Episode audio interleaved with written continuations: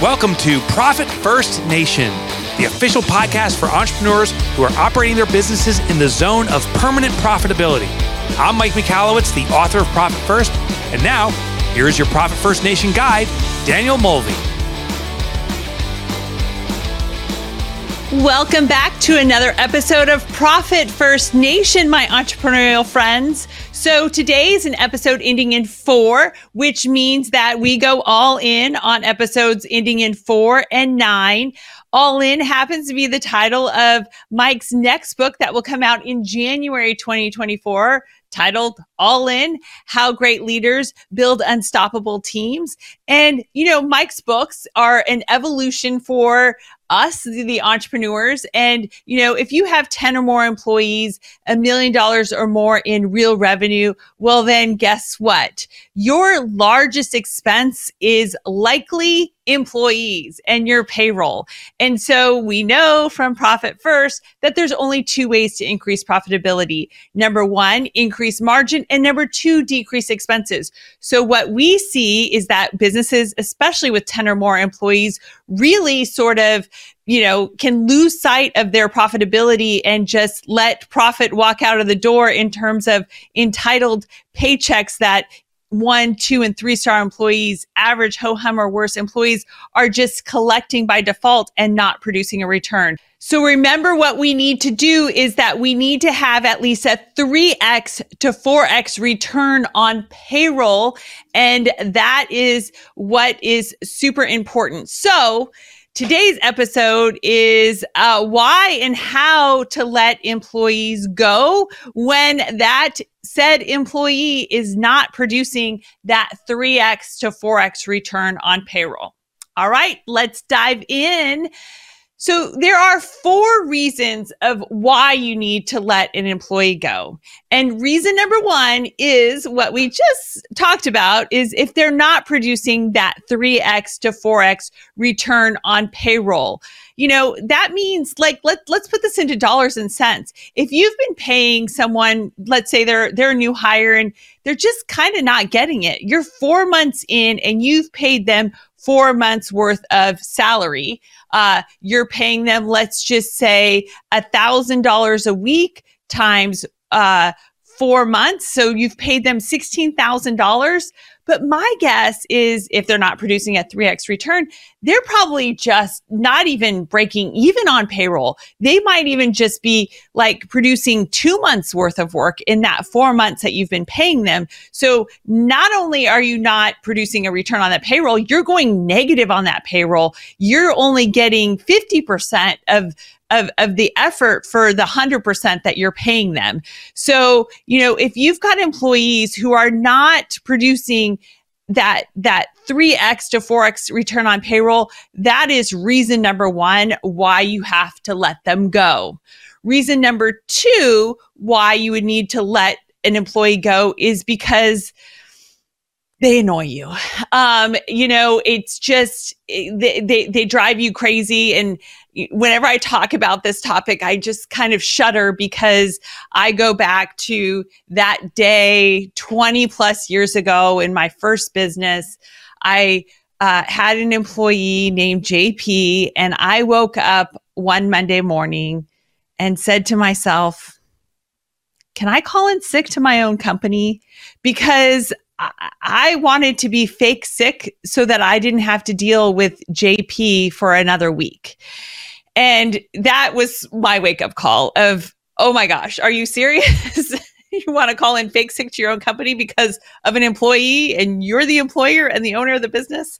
Uh, so that that was my moment that I said, okay, I, I, I can't let this happen to me again. I've got to get real serious about hiring. So 20 plus years later, here we are and and I've really cracked the code on how to recruit, hire, and retain five star employees thanks to JP, um, making me want to call in sick fake sick to work. So the issue with why, you know, someone would annoy you is because to be honest, they're not aligned with your core values.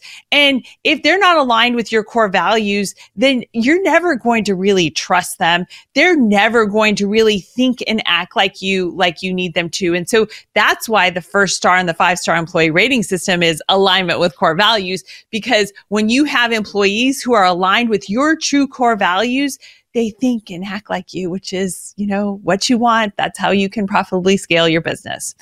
The number three reason why you would let an employee go is because they annoy your team. Uh, these people can be a little bit shady to a certain degree. And uh, they're they're they're annoying your team behind your back. And so you know everyone seems like they get along and everyone seems polite to each other but it's really important to if you get a little uh, whiff of something that doesn't doesn't smell right, then you know you should do some investigation and and really talk to you know your most trusted and valuable employees if if there's some suspicion about an employee who might not be you know pulling their weight, who might be annoying the team, who might be acting differently to those team members behind your back. And, uh, you know, you don't want to jeopardize losing your best employees because you have one fake employee uh, so that is reason number three is if the if the team member is employing annoying your other team members. And reason number four to let someone go would be because they are annoying your customers. And you know, you you always need to be checking and and circling back with your customers. And you know, net promoter scores are great for that. But also, too, you know, I've seen uh, in in different scenarios where someone is um, is kind of gaming the system and such, and maybe colluding with someone else to you know double dip and and work the system to their advantage and stuff. But it causes burden on on on the customer maybe the customer has to re-implement something twice or uh, you know something was said that that wasn't wholly true and such and you know those kind of people that behavior especially sorry singling out salespeople here. Um, that behavior won't change. That's just part of how they how they do what they do, and those people need to go as well. So uh, the four reasons why you need to let people go: they're not producing a three x to four x return on payroll. Number two, they're annoying you. Number three, they're annoying your team, and number four, they're annoying your customers. So, all right, we realized they got to go for one of those four reasons. And um, so now comes the how. And I'm going to safely assume, uh, based off of population, uh, that 99.9% of you don't live in the state of Montana. So I'm talking to everyone uh, except if you live in the state of Montana. That's my disclaimer. 99.9% uh, of you who live in every other of the 49 states uh, operate your businesses in a at will state. And so an at will state means that um, you can pull the plug at any time. Uh, the, it goes both ways. An em- employer can, in an at will state, decide to terminate someone's employment at any time. And on the flip side, an employee can say, hey, you know what? This job's not for me see you later. I'm out of here. And so, you know, I like it to b- work both ways because no one is beholden to you just because you you give them a job. Um, it it needs to be a mutually beneficial uh, relationship for you know as as long as it makes sense for both parties. And so, really, that's what being an at will employer means in an at will state. Now, you know, it's funny that people think that you have to have all of these reasons to fire someone and you have to put them through a, a, an arduous performance improvement plan and you've got to give them multiple chances. I mean, some people say, Oh, do I need to give them six months? And I'm like, Oh my gosh, six months? Like if someone can't change their behavior in in in in 10 days in 2 weeks then it's it's really not going to happen uh, so what's important is that you understand when you let an employee go it's okay. If you have not had extenuous documentation for that, you can let them go for any reason, as long as it's not, um, you know, um, violating uh, some sort of relationship to uh, discrimination or such, or or or or an unfair bias. So if someone's not pulling their weight, if uh, someone is habitually late to work, you don't have to have multiple meetings with them. You don't have to give them multiple chances and stuff. You can say, Hey, I'm sorry. You've been late two days. This is your last day. And, um, you know, good luck to you in your next job. When you do such thing and you fire someone at will, they can collect unemployment. And okay, no big deal if they're collecting unemployment. You don't need to go through an arduous performance plan and create all of these things to have documentation so that you can fight an unemployment claim. Because here's the truth. No matter what, you are always going to be paying into unemployment in your state. And the the the percentage that you pay is always going to be at least a minimum percentage. So you're paying in no matter what. If you never fire someone, you've just kept paying into the system. Now, if you make so many bad hires that you have so many unemployment claims, then um, you know that's when the state will will will look at your account and maybe raise your your percentage that you're getting charged uh, towards the unemployment insurance in your state. But um, you know, for most of you, if you're making you know a nominal number of of of terminations in a year that are not voluntary, then no big deal. Like, just do it. Pull the plug. Say, "I'm sorry, but uh, today is your is your last day, and we wish you luck in your best job." You don't even really have to give them a reason. Which now let me transition into how do you do this? So, uh, you, you if you're in at will state, and you decide, hey, I'm just kind of done with this and I don't have time to, you know, do a, a, a fake job performance improvement process with them. I'm just going to let them go on Friday. Then let me tell you how to do it, my friends, in less than 45 seconds. What you do is uh, you remain standing, and the candidate should be standing as well too. And when you go up to them, you're just going to have a you know kind of brief, quiet conversation. And you're going to start with this line Hey, John, uh, I just want to talk to you briefly and just let you know that this is an announcement, not a discussion. You have been late five times in the last three weeks, and we really just can't have that kind of behavior in this company. Everyone else is on time every day. So today is your last day, and we wish you the best in your new position. And because you're standing, you're, you know, able to kind of gently guide them to their desk where they need to grab their items and and and guide them out the door you don't want to be sitting because this is going to come to a shock to anyone. And it's going to be a little bit of a punch in the gut, too.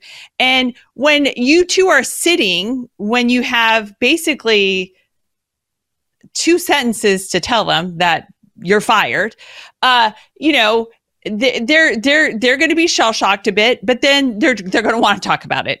And you are the last person in the world that can provide them any sort of consolation, comfort, or sympathy or, or what they need in in their life right now because you've just sacked them. So by standing and and doing this standing and kind of gently guiding them to get their stuff and, and get out of there, at this point, you could also have someone in the wings that um, you know, removes you from the situation and that person just kind of finishes observing them, getting their stuff and leaving. But you just want to get them out the door as quickly and as soon as possible so that they can move on with their life and they can go to their loved ones, their friends. They can, you know, hash this out with them and such. But no one in your organization is going to be able to make someone feel better about losing their job. So you just want to get them out the door as quickly as possible. Now, uh, you know, do you have to provide a severance? You don't. Uh, every state has different laws. I'm you could say tragically in California, which is one of the least employer friendly states. So, you know, in my state, if I were to let someone go, I have to have their last check ready to hand them as I fire them. I also have to pay out any remaining balances in terms of um, vacation time, so uh, or PTO. So, so something to be cognizant of. Uh, California, I think, is the extreme, but make sure that you understand uh, the requirements of your state when you let someone go. Uh, y- you you can you can offer a severance um, and you know that is completely up to you uh, it's you know depends upon the, the the situation stuff like you know i'd give some some thought to okay like what how long should it take them to to land on their feet again and find another job um, and and maybe give them some cushion for that time? Because you know to a certain degree you made a mishire. Um, and so you might want to at least, you know, for for some conscious sake, uh, provide some sort of of of severance to them to just move on. So after they are gone and out the door, that is when you sit down and collect your thoughts and you do what I like to refer to as a post mortem. And this is when you're going to look at maybe the clues or the flags or the gut kind of things that you felt during the interview process so that you don't make the same mistake again with hiring someone else in hiring, this is an iterative process. In recruiting and hiring, we're going to get better and better and better. And, you know, every success and every failure leaves clues that gives us opportunities to improve upon our processes, our systems, and the way that we go about things. So, for example, um, you're going to want to look at, uh, you, you know wh- where did they come from? Um, was it a certain kind of employer or was it a certain school that you know maybe just kind of hasn't proven to be a great track record for you?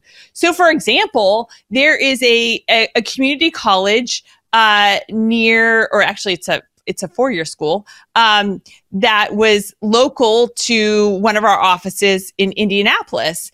And, you know, 12 years ago when we were new to the market and such we had made some hires and uh, when we opened that office you know we hired like 16 people to start and such.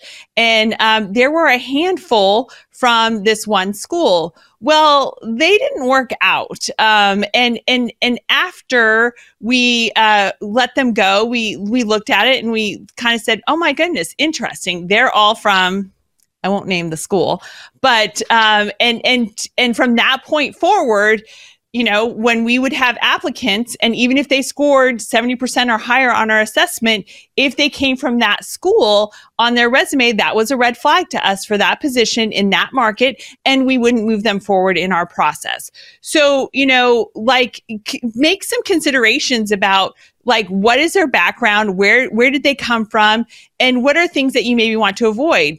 I was talking to uh, one of our members in the All In program a couple weeks ago and she had let someone go and uh, her her kind of beef with that person was that person had no sense of urgency.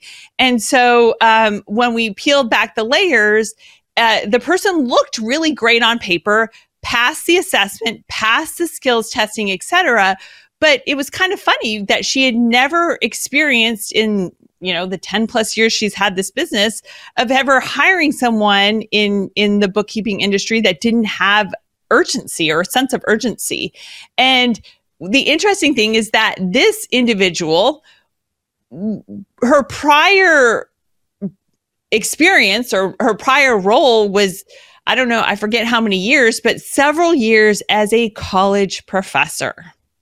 And, you know, we kind of like it was like a, an aha and a ding ding ding at the same time because then Cindy thought, oh my gosh, I had someone who was like an adjunct instructor at a college several years ago and that person didn't really work out well either.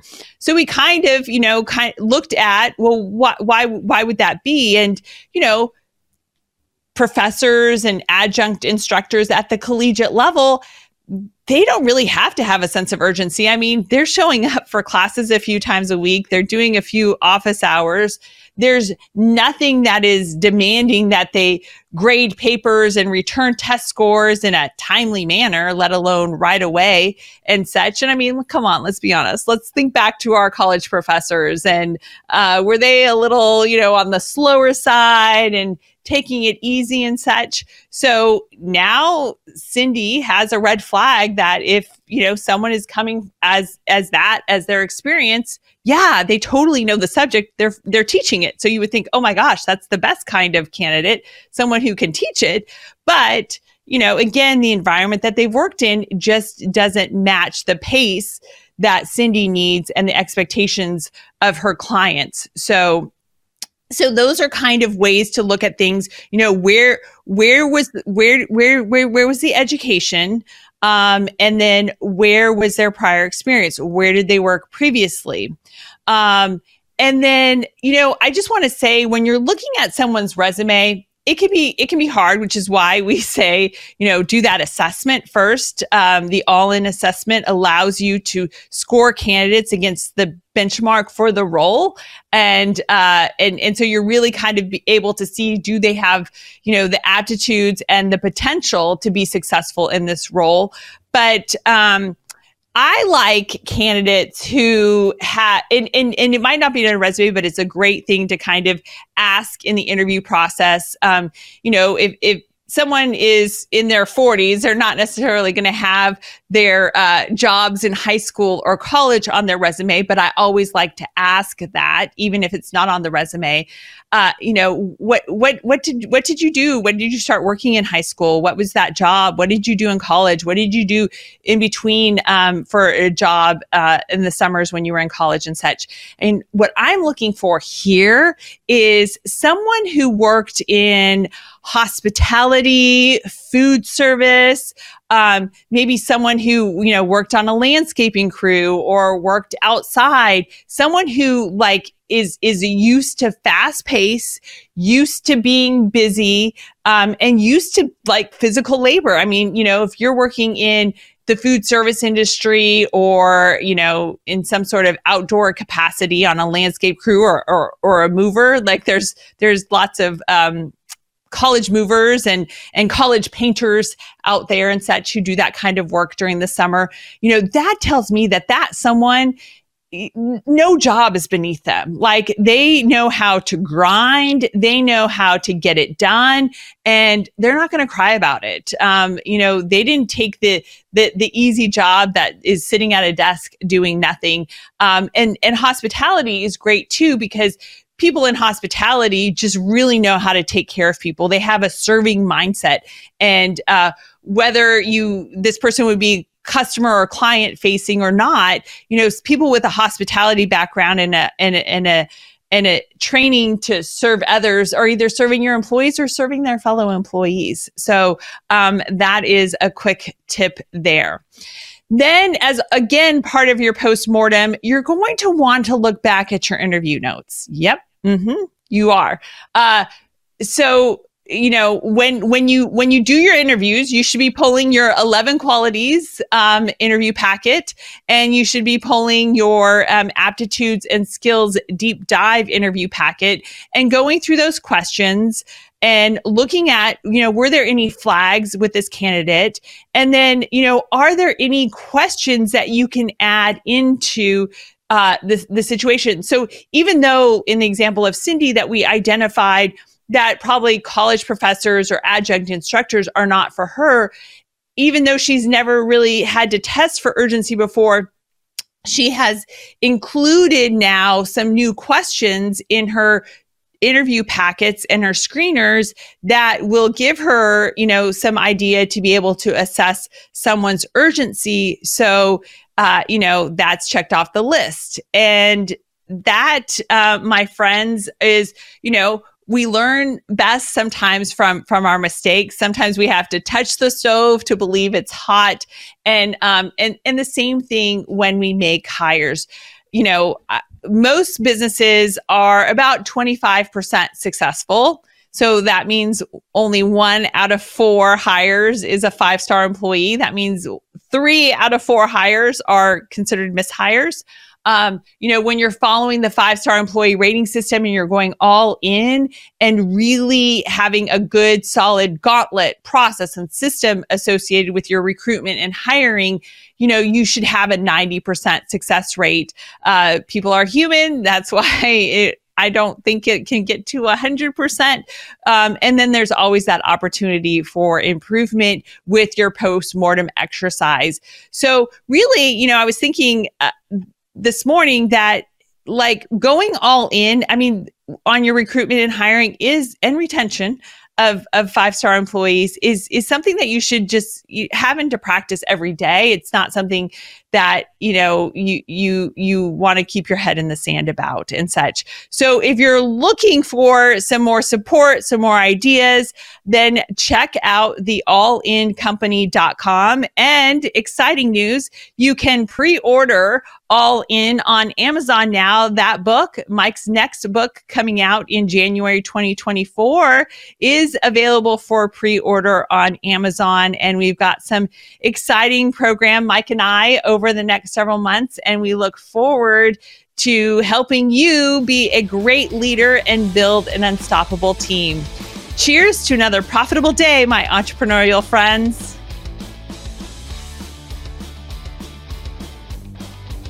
Thanks for tuning in to the Profit First Nation podcast. We hope you found today's episode valuable and that it's inspired you to take action towards achieving permanent profitability in your business. If you want to learn more about how to implement Profit First in your business and connect with a community of like minded entrepreneurs, be sure to visit us at ProfitFirstNation.com to download our how to guides and resources. Remember, permanent profitability is within your reach, and we're here to support you every step of the way. So let's do Profit First right together.